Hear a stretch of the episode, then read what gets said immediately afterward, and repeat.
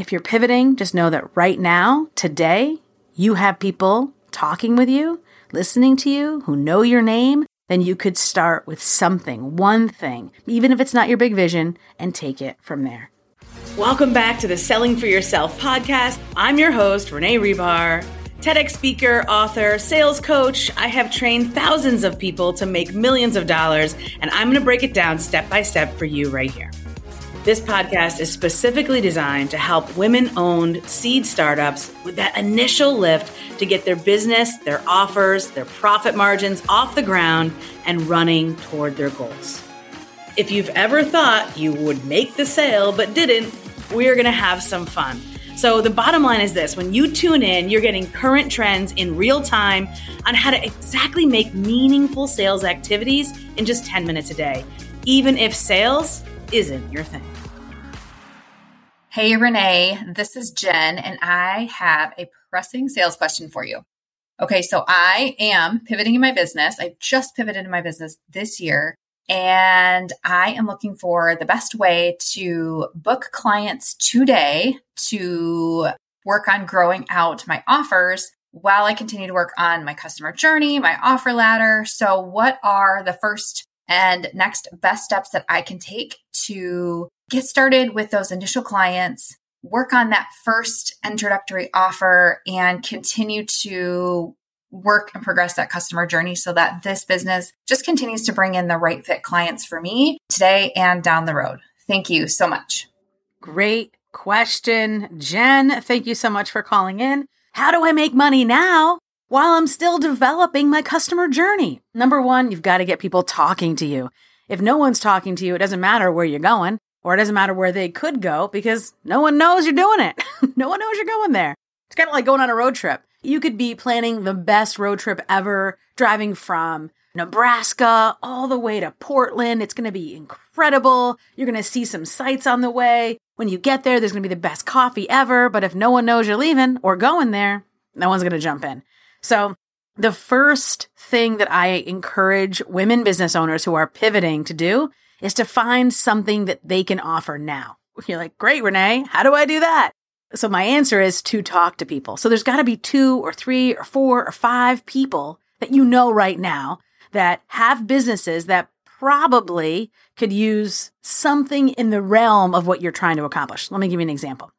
Let's say that you used to be a Pinterest strategist, but now you are working on the copywriting side. You really want to do more copywriting.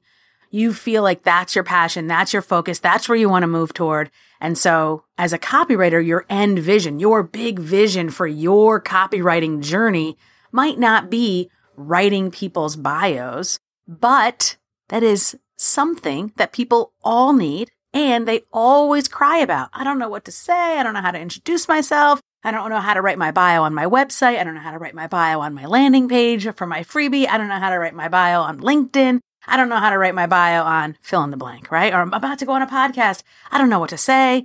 And so a bio is universally needed and people cry about not knowing how to do it all the time.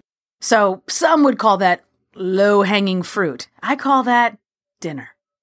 I call that delicious right now. So the answer to how do I get clients right now while I'm still figuring out what my customer journey even is, offer something that people can use right now. I've had a copywriting client who was doing this very thing. She was fresh on the scene, fresh after, you know, just deciding she wanted to be a copywriter. She had had other businesses before. And so, Jen, if this is you, I hope this helps. And so the first thing she did was, was she would literally give away some services for free. Three or four, not a ton. And she didn't even have to necessarily do it quietly. So what I encouraged her to do was edit an email, do a before and after edit a sales page, do a before and after, edit a bio, do a before and after. So those were three things that she did as a part of her trade agreement. The people that she did it for had to be willing to allow her to publish them as case studies.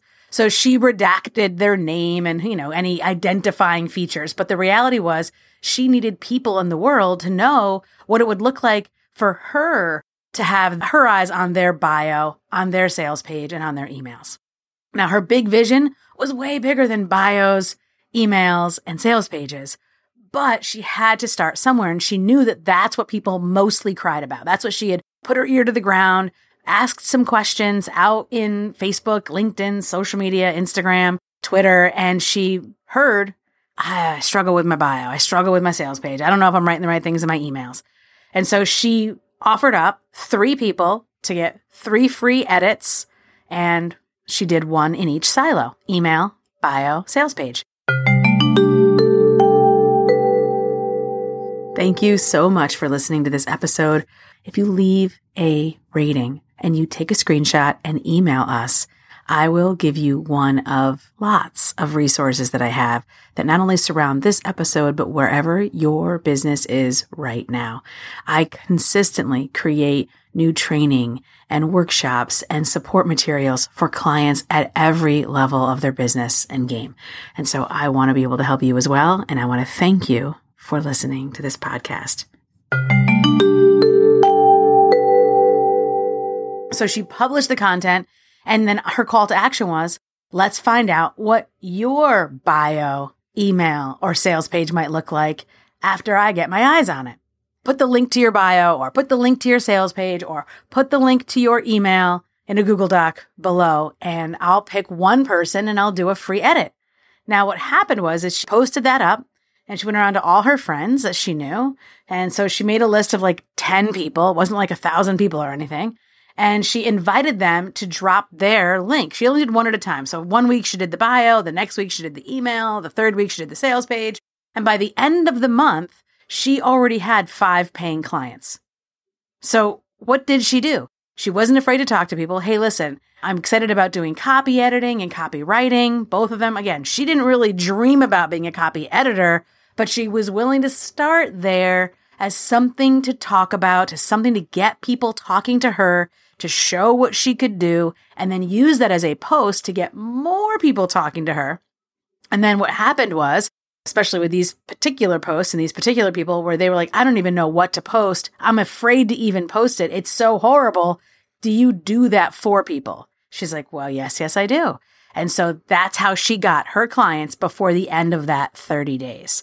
And so she was already working, getting paid during those 30 days. Now, we both agree that that's not her big vision. So, what did she do next? Well, once the person whose bio she wrote from scratch came knocking and they paid her and she did it and she delivered, she knew that that wasn't the only thing they needed. So she had what I call a progress, opportunities, next steps meeting. So she said, Hey, here's your bio. You hired me to do it. This is the progress we made. We did it. However, during the work that I did to research your bio, I also noticed that you have an email list and that the emails that you send out are typically formatted like this. And she showed a picture of it. They said, yeah. Who writes these? They said, them. They, I write it. Okay. Have you ever thought about anybody else writing it? Being able to capture your unique voice and writing your weekly emails for you. Well, no, I didn't think that was possible, or I didn't think I could afford that. Okay, well, do you want to talk about what that might look like for me to do that for you? Oh my gosh, you would do that?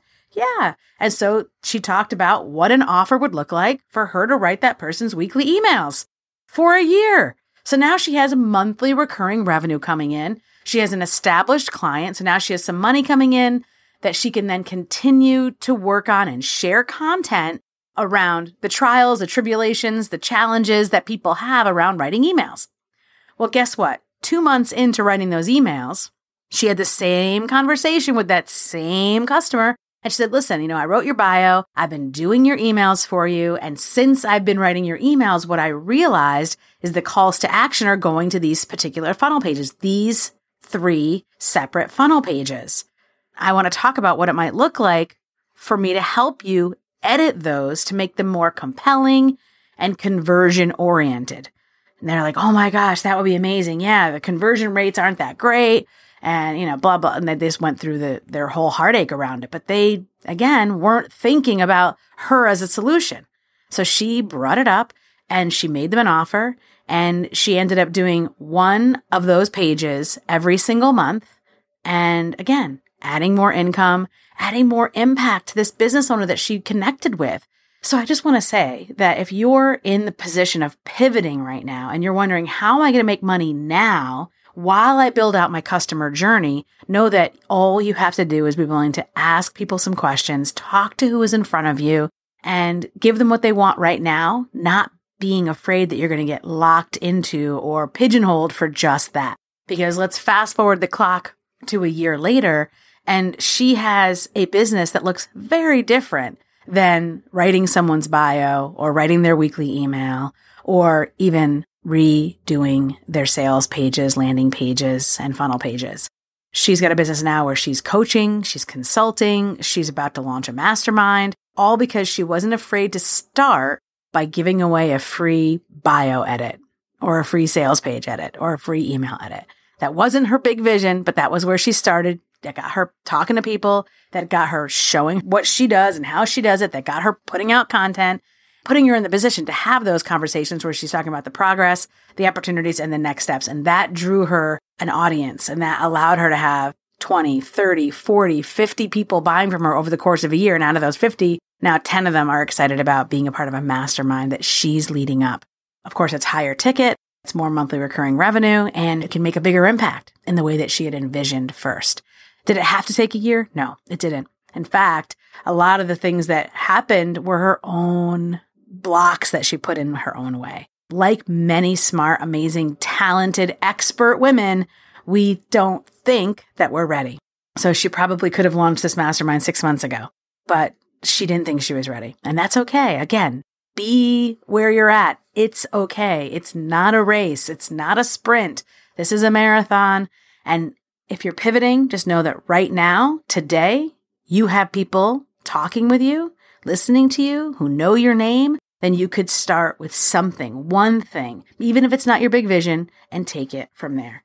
I'm so excited to know that you're out here listening. If you love this podcast as much as I do, please make sure you also submit a question, just like Jen did. There are instructions right on our sellingforyourselfpodcast.com site, and I will see you soon. If you ever thought you would make the sale but didn't, let's hang out more. Thank you so much for listening to the Selling for Yourself podcast.